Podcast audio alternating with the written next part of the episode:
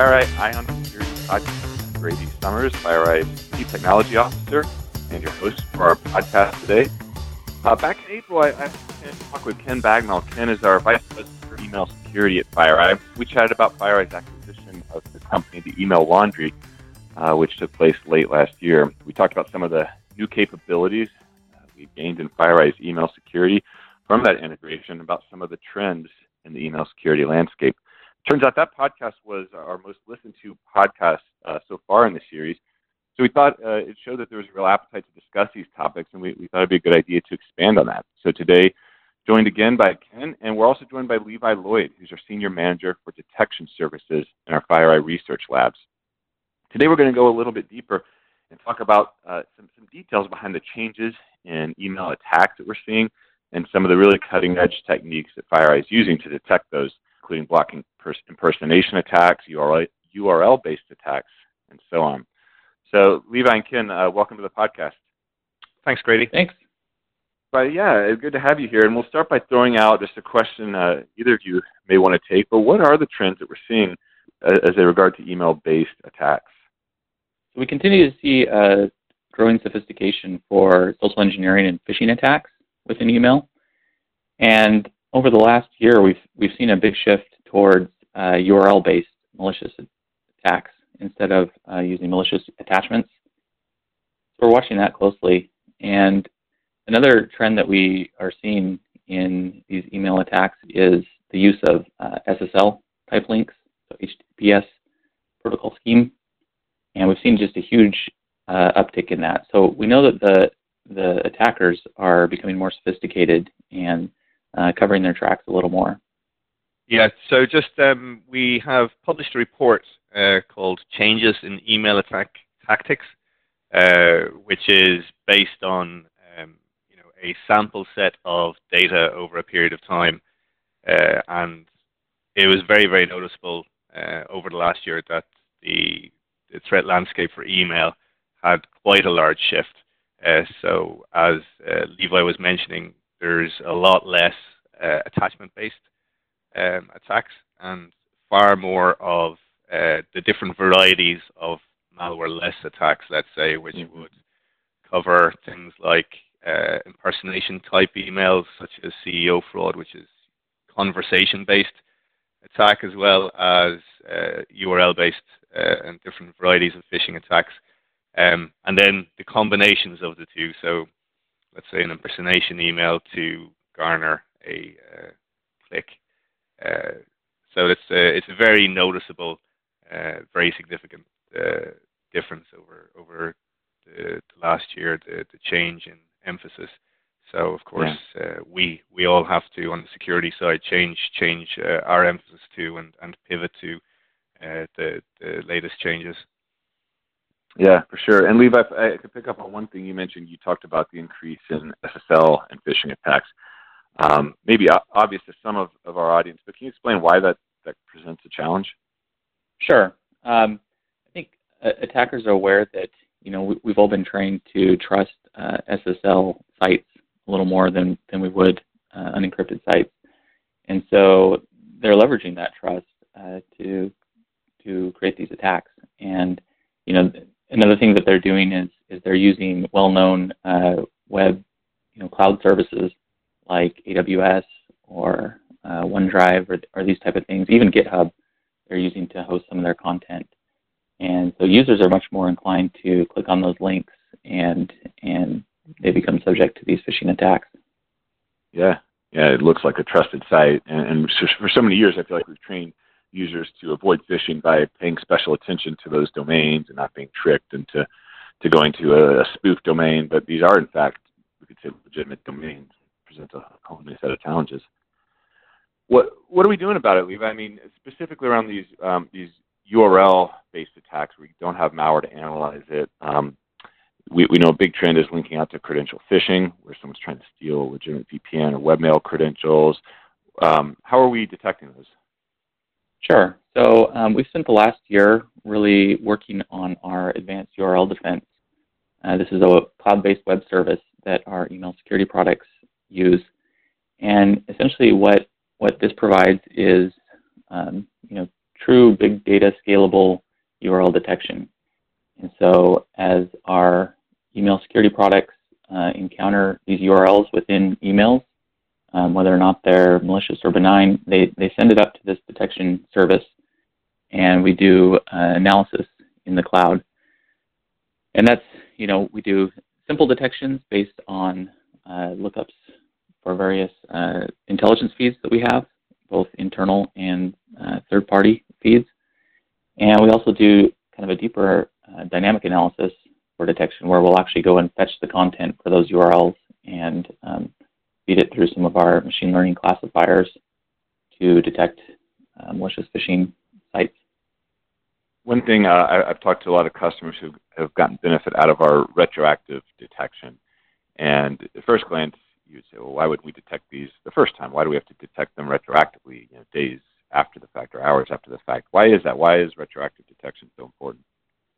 Yeah, so um, as I was mentioning, you know, we, we have some of these more simple detections that can occur quite quickly in near real time. And if that's the case, then we're able to block the email before the, the end user even receives it. But in the case of these more advanced uh, anal- analysis that we're analyses that we're doing, we uh, it takes a little bit more time, sometimes minutes, and if the load is really high, it can take up to an hour to complete that uh, analysis. And so in those cases, um, rather than blocking the email, we'll actually go ahead and and pass it on to the user. But we do provide that retroactive detection once we have a, a verdict if it's malicious. And that way we at least are notifying um, you know, the security analysts, SOC analysts, that this malicious email has gotten through and that they should probably start a, a response process. Yeah, absolutely important. And it's from what I've seen in our detection too. There are times when the URL is, is actually not malicious at the time it's it's delivered through the email system, right? That the, the attackers sort of understand how we work, so they'll sort of send an innocuous link that only later uh, has, has malicious content added to it. I think, which makes that that retroactive all more important. Yeah. Yeah, definitely. We're seeing a lot of those uh, detection evasions. And you know, kind of building on that, can you tell us about Fisheye? Yeah. So this is one of those uh, artificial intelligence uh, detection modules that I was talking about. And the way the Fisheye works is um, when we when we see these URLs, we'll go out and, and capture or go visit the, the site, download the content, and at the same time, we'll take a screenshot of that site. And in the back end, we've trained uh, a convolutional neural network with uh, millions of uh, screenshots from uh, known good sites. And so this algorithm is able to detect whether or not we have a spoof site that's impersonate or you know trying to spoof a, a legitimate site. And when we see that, we uh, raise the raise the flags that this may be a phishing phishing attack.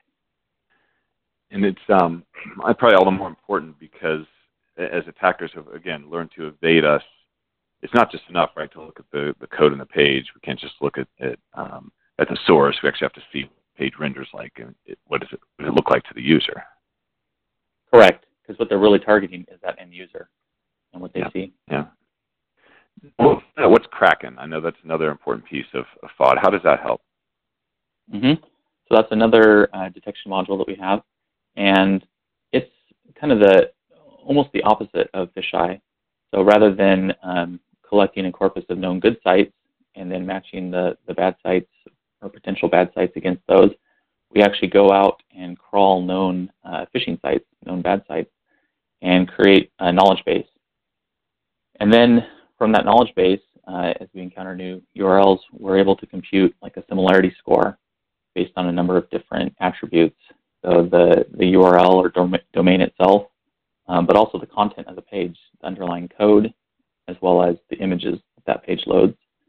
And if we see a, a, strong match, then we can be pretty confident that that is a, a phishing site.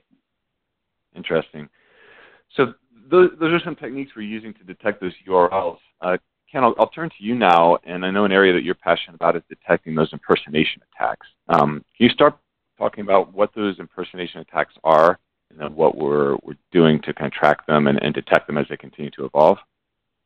Yeah, so impersonation attacks are something that has uh, spiraled in, in popularity, uh, which shows that it must have a, a high return on investment for yeah, attackers. Working, yeah. Uh, it's working, yeah. Um, and I think uh, like we have we have done talks before on why impersonation attacks work. So like impersonation attacks are where you get an email that is from appears to be from someone in your organization, someone usually higher up than you, maybe a senior executive, uh, and it's conversation based, uh, looking for you to do something um, after a number of conversational emails. So we have taken somewhat of a of a deep look as to why this works so well, uh, and you know why why do why does email fraud work better than email marketing, for example? Uh, you know we've noticed that uh, a user is 10 times more likely to click on a, an, a link in a, in a fraudulent email than in a marketing email. Uh, so why why why is it why is it so effective? And and and really, it's around uh, something that we're calling uh, psychological authentication, um, because the users leaning so heavily on their imagination to uh, know think of who it is that they're speaking to on a on a digital medium that's text based only, that they're they're almost off balance because they have to lean so hard on their imagination to you know have create the context for the conversation.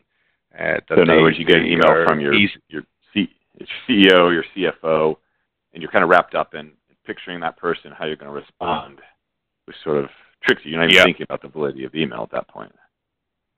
Exactly, exactly, yeah.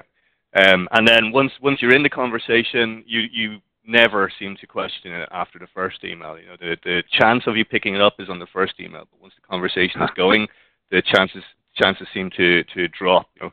Uh, so that's that that seems to be why they're they're working so well. But in order to pick them up, you need you need quite a toolkit really to be able to pick them up, not just as they are today, but as they evolve. Uh, so things we would have in that toolkit, for example, is uh, newly existing domains uh, lookup tools. So we're always looking for, you know, are any uh, domains within the email, either either either the envelope from, the the the mail from, or any any any URLs or domains mentioned in an email from a domain that was registered within the last few hours. That's uh, that is pretty critical, you know. And then is there looks like or sounds like uh, domains uh, within the email. The reply to address is obviously um, something that the, the whole fraud hinges on because uh, whoever sent the email needs to uh, maintain the conversation. Uh, so they, they need to make sure that they do get the reply to. So where that reply to address is going is very critical. And originally you would have seen them, the reply to address would have been a free email address, but that has changed as well to uh, people register domains now for the reply to address and they go through trouble of giving it an SPF record and uh, all, the, all the other uh, security um, markers that uh, someone would expect in a, in a valid email. Um, so you also have to do overall message header analysis uh, and comparison. Um, then really uh, non-domain based um, things are extremely important here because a lot of these are targeted at the fact that people answer 60% of their emails on their mobile device. Uh, and on the mm-hmm. mobile, you don't actually see the email address, you only see the friendly display name. Uh, so you have to have friendly display name matching, and that's that's quite a that's quite a difficult thing to do. Uh, so that's that's in our toolkit as well. Uh, and then we have CEO fraud algorithms, which is really looking for uh, particular language in email and then comparing it with the different, uh, you know, mixing and matching the different uh, pieces of evidence that uh, that we have um, across it. So I mean, that's just, I guess, the the main layer of things that you, you need to have in that toolkit to uh, cover both domain-based and non-domain-based impersonation emails. Uh, you can't have just one or the other. Mm-hmm. Uh, so it takes it takes it takes quite a toolkit to really um, be able to uh, follow these and to be able to pick pick up the changes as they evolve over time. Because I think, uh, as I said before, the email security services should be measured on their rate of change uh, rather than any feature right. set. Right. And so a lot of different techniques here. I know uh, our ability to flag impersonation emails is way up over the last couple of months. The, the URL detection that, that Levi talked about just in the last couple months, uh, we grew up uh, 23%. I saw on email detection. Overall, I think we're, uh, according to the stats got in front of me, about uh, four times more email alerts um, than we did just in October of last year. So all these changes you're talking about are, are making a difference, and the industry is recognizing it. Um, we just won uh, the CE Europe Awards for Best Email Solution. Uh, can you share with us what, what, contributed to that win and what did the, the, judges recognize? Yeah, we were very happy with that win because um, when we saw as well who the judging panel was uh, for the awards that uh, were at uh, at the same time as InfoSecurity Europe in, in London, um, it, it, was pretty it was pretty impressive panel of judges. Um, so we were very happy to to win that award, you know. Um, but I think, you know, it was well deserved because we have had such a focus on innovation and evolving the email service, uh, and we have had such a uh, success in our increased detection uh, that uh, you know it's good it's good to see uh, everybody getting recognized for the massive effort that goes into it. Like when you hear Levi talking about the uh, the two kind of almost inverse machine learning modules that they have there. You know, one one working off what's what is a good page and one working off what is a bad page. Um, it is it is well thought out, clever stuff, and uh, you know within that, you know there's there's thoughts about uh, what what would be the evasion technique to get past one of these, and does the other uh, you know pick that up?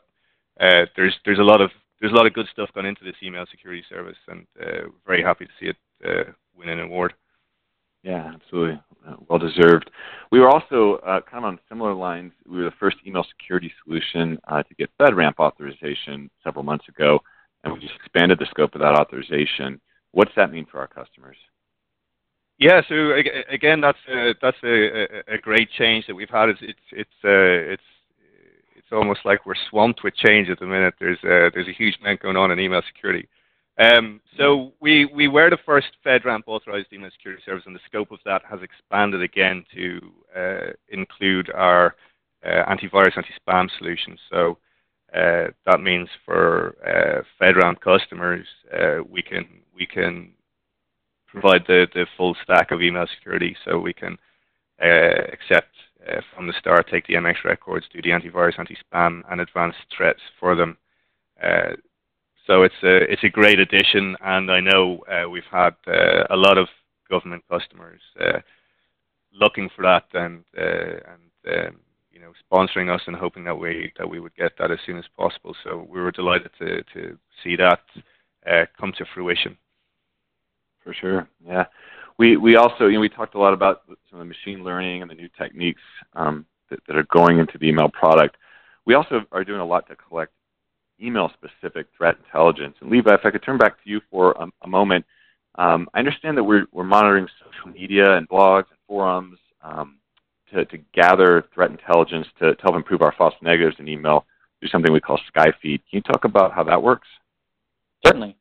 So, um, you know, the, the other modules that I I mentioned, uh, Fisheye and, and Kraken are you know pretty good at detecting uh, new threats and you know, new uh, phishing type attacks, but we don't catch everything. So what Skyfeed is is a way, like you mentioned, to go out and, and gather that intelligence uh, from the web. So we're we're looking at various social media feeds, um, you know, different forums, things like that, and and pulling in all that information and it automatically is able to uh, pull out those URL indicators and feed them into our advanced URL defense system. And you know, the nice thing about this is is we're able to kind of crowdsource detection. We're able to get uh, get, get information from the community as it happens, and that just uh, you know helps fill in some of the gaps in our detection. That's great. So a lot of changes recently, a lot of new detection. Um, what's on the horizon? Uh, I mean, Ken, where do you see the, investment going going forward, and how we're going to protect our customers? Yeah, so um, we have a lot on the email security roadmap. Obviously, we're uh, making sure we do what customers need us to do. So uh, we're very aware that we have a large number of people moving to cloud-based email services, and a lot of people going to Office 365. So we have a heavy investment in making sure we do uh, Office 365 apps, uh, you know, in full full integration there, uh, because that is critical to our customers, uh, making sure we can we can um, uh, use the Microsoft APIs um, to do detection and uh, monitor customer settings. so that's that's pretty important. Obviously, we're expanding as well our secure email gateway capabilities, so uh, outbound detection, uh, uh, encryption as well on the outbound. Uh, we have a couple of, let's say, uh, surprises that we want to uh, we want to bring into outbound detection as well in the future. Um, and we're spreading geographically. We're opening data centers in Japan. so that's pretty important. We have a heavy focus on our Helix integration uh, and automation, making sure we have uh, as much email information as possible going into the Helix platform uh, and other cross-platform functionality with the other uh, FireEye products, such as uh, network and endpoint. Um, so there are some of the things that uh, we're currently working on, Grady.